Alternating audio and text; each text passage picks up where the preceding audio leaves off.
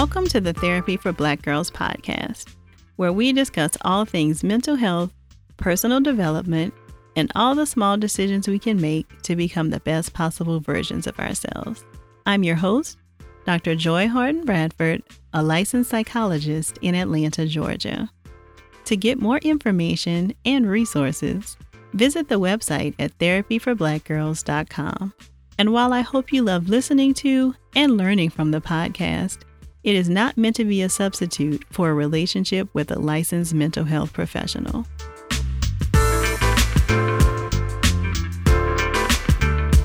Hey, y'all. Welcome to session 16 of the Therapy for Black Girls podcast. I want to thank all of you who already joined our private Facebook community, the Therapy for Black Girls Thrive Tribe. I've definitely been enjoying the conversations with you all. If you're interested in joining that community, head on over to therapyforblackgirls.com backslash tribe. So I feel like I would be remiss if I did not share at least a few of my musings about 444, um, the recent Jay Z album that came out.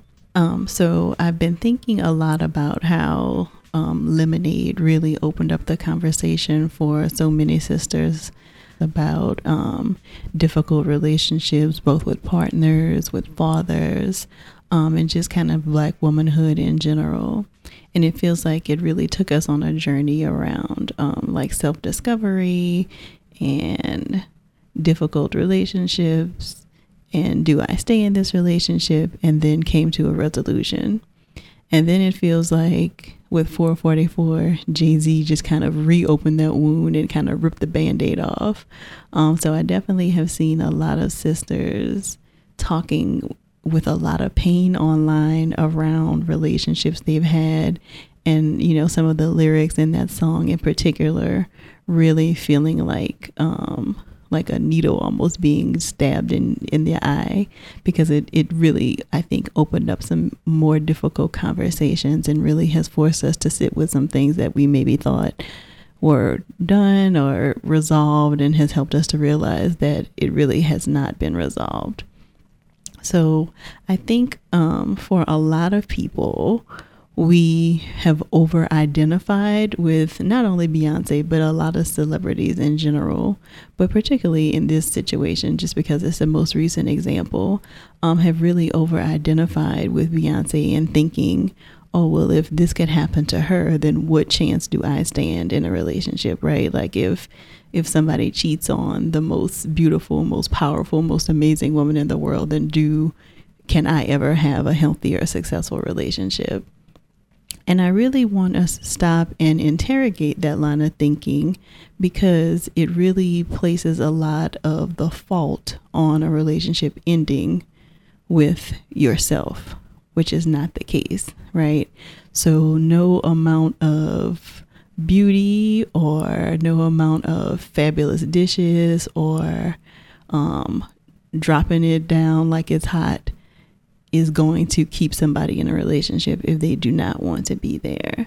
And so I really want us to kind of get out of the frame of mind of thinking that there is something that we can do or we can enhance our fabulousness in some way that will keep somebody in a relationship if they don't want to be there. That is not at all the case. And I feel like we set ourselves up for frustration a lot of times when thinking that we are not enough simply for who we are, that we need to be superhuman or be some other thing than just ourselves to be loved. And that's not true. So I really hope that you can, if you take nothing else from kind of all the conversations around 444, I hope that you can hold on to that. So today I really wanted to talk with you all about um, the top three reasons why you are having difficulty letting go of your ex. So, since we are already having so much relationship conversation, I did want to talk a little bit about breakups and why it may be difficult for you to let go of your ex. So, the number one reason I think that sometimes we have difficulty letting go of an ex is that we are holding out for closure, and that includes um, feeling like you have to have a why for why the relationship ended.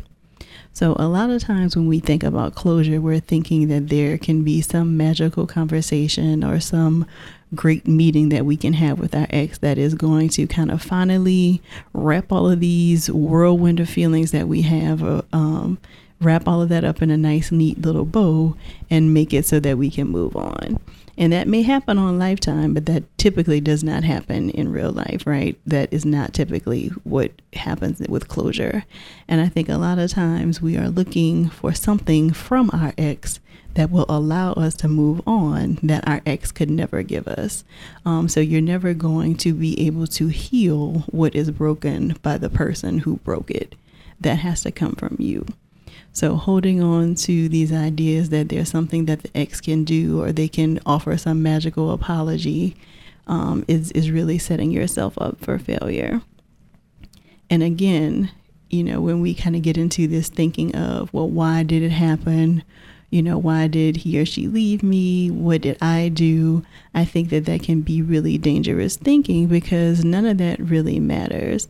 Um, so there's never a why or any reason that an ex is going to be able to give you that's really going to be able to kind of really settle the hurt that is caused by a relationship ending, even if it wasn't, you know, the relationship that you knew you should have been in, regardless of any of that. When a relationship ends, it is typically really painful. And so I think a lot of times we try to avoid sitting with that hurt by trying to get this closure conversation. And really, you just need to, unfortunately, sit with that hurt. So the number one reason why I think you may you may be having trouble letting go of your ex is that you're still holding out for closure. The second reason where why it may be difficult for you to let go of your ex is that you are still stalking them on social media. So I know that um, Instagram and Facebook and Twitter make it incredibly easy for you to kind of keep up with people without them even necessarily knowing that you are. Um, but I really want to caution you against this, and I know it's difficult, especially um, in the first couple of days or first months after a breakup. Um, you want to know what's going on, but there are a couple of reasons why continuing to stalk your ex on social media makes it more difficult for you to move on. Um, so the first is that if you are still putting so much energy into keeping up with this other person's life, then that is leaving very little energy for you to actually be keeping up with your own life. Um, so the more that you're kind of paying attention to where they are and who they're with, then you're not actually being a full participant in your own life. Um, and especially in the first days after a breakup, it may be really difficult to kind of care for yourself and do the things that you know would help you to feel better. But definitely paying attention to what that other person is doing is not going to help. So definitely try to avoid that as much as you can, even though I know it's really difficult. Uh, one of the other reasons why continuing to stalk your ex on social media is problematic is because eventually they are going to post something that will make you incredibly anxious. So there will be some picture with this other person, and you're going to start wondering is that the new person? Is this the person that has replaced me?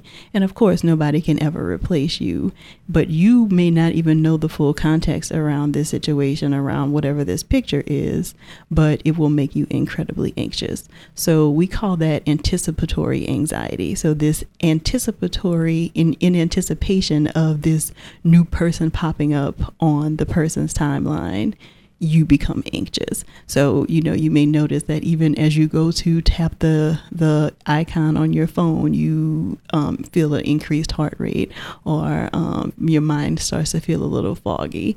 Those are anxiety symptoms that you're having that are trying to brace yourself for the impact of what you might see. So you can imagine that kind of continuing to have that conver- continuing to have that type of feeling over and over is very unpleasant. And so you don't want to keep throwing yourself into that whirlwind of emotions if you don't have to. So that's why it is best if you can to um, to after a breakup, even though it's difficult, like I said, to stop following this person, um, to unfriend them, and do all of those things so that you can't as easily continue to follow um, what's happening with them on social media. The third reason why it may be difficult for you to let go of your ex is that you are holding on to their representation. So, a lot of times, what I see typically in working with women is that a breakup, though it's difficult, um, and like I said, typically really painful no matter what the circumstances are, a lot of women are holding on to the representation of what this person meant.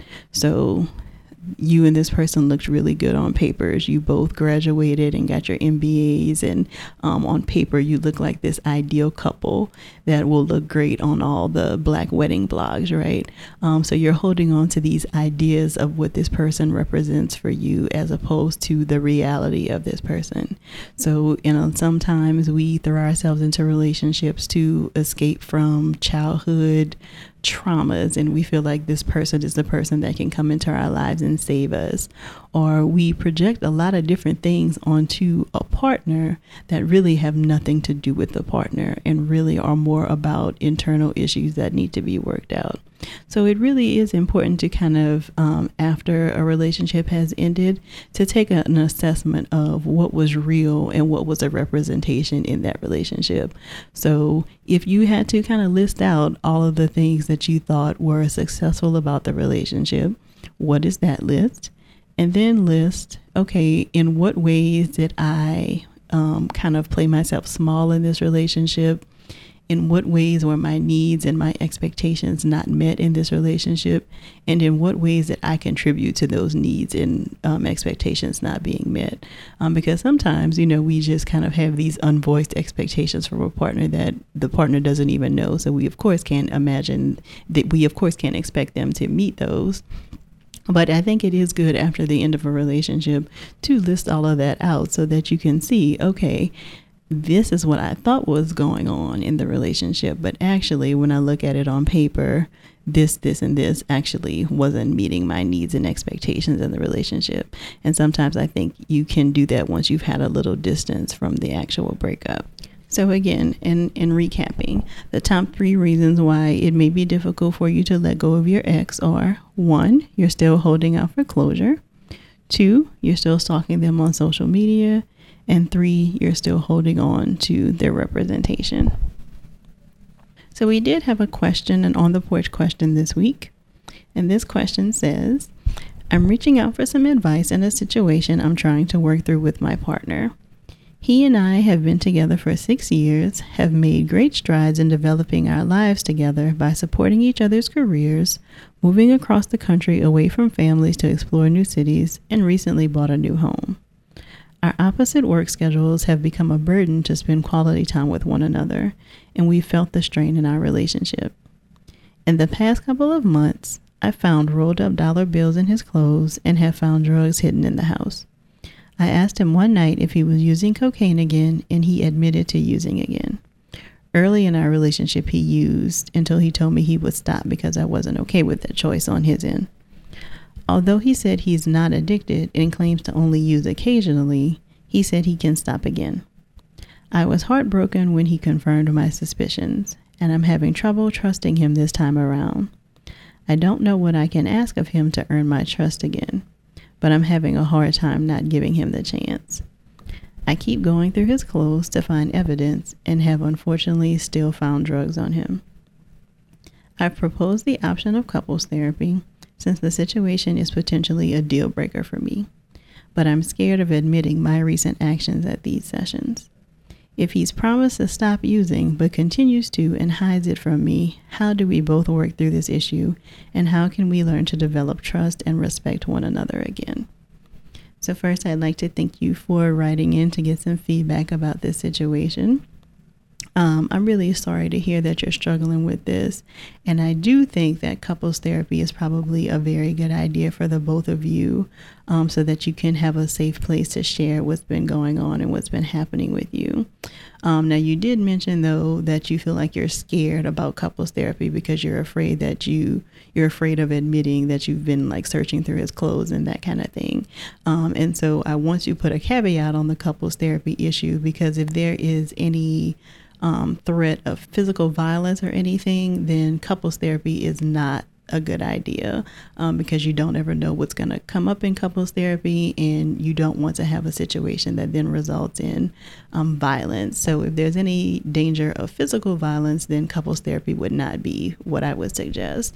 Um, but if that is not the case and you're just afraid of, you know, that he'll be upset that he that you're still searching, then I do think couples therapy would be a really good idea because it would give you guys a neutral place to kind of talk about what's been going on and for you to share your fears and to maybe hear more about what's going on with him.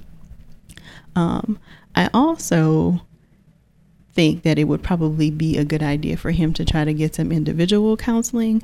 Um, so I'm not sure of all of the details around the cocaine use.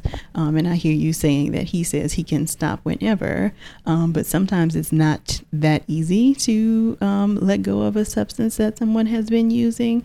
And so I think it would be a really good idea for him to also get some individual counseling to examine his relationship with cocaine to see if that is something that he actually can quit or does he need to go to some kind of a more formal rehab detox kind of program um, to be able to kind of discontinue use of that substance. I also really think um, it's important for you to maybe do some individual counseling or just some self reflection and journaling, maybe on your own, about what this means for you. Um, so it sounds like you had a boundary around him not using, and you have de- de- um, de- discovered that that boundary has been violated. And so I think for you, it's really important to kind of consider is this something you really can come back from? Um, do you think that you will ever trust that he is not using? Are you going to continue to be searching even if you guys go to couples therapy and he says um, that he's not using?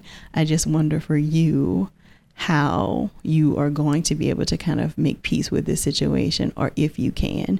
Um, and I think only you are going to be able to answer that question, like I said, either through some very honest self reflection or in working with a therapist to get clearer on that.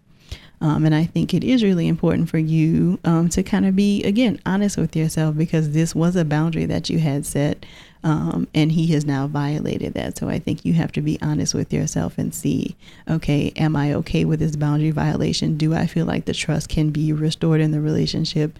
And what is he willing to do? Like I said, in in conjunction with couples therapy, to really be able to restore trust in this situation. So, again, thank you so much for writing in, and I hope that feedback was helpful. If you have any questions that you would like to get some feedback about, definitely send those in to podcast at therapyforblackgirls.com. I always love seeing your comments and how much you're sharing on social media. So please continue to do that. Let me know what you're thinking about the episodes. If there are things that you'd like to hear me cover that I haven't, I'm happy to address those. You can send them to me on Facebook, Twitter, or Instagram. Um, on Twitter, we're at Therapy for the number four B Girls, and on Facebook and um, Instagram, we're at Therapy for Black Girls or you can send an email, like I just mentioned, to podcast at therapyforblackgirls.com. Again, if you would like to continue these conversations offline with other women who are fans of the show, then definitely hop on into our Facebook group. You can find that at therapyforblackgirls.com backslash tribe. And I'm definitely looking forward to continuing all of these great conversations with you all real soon. Take good care.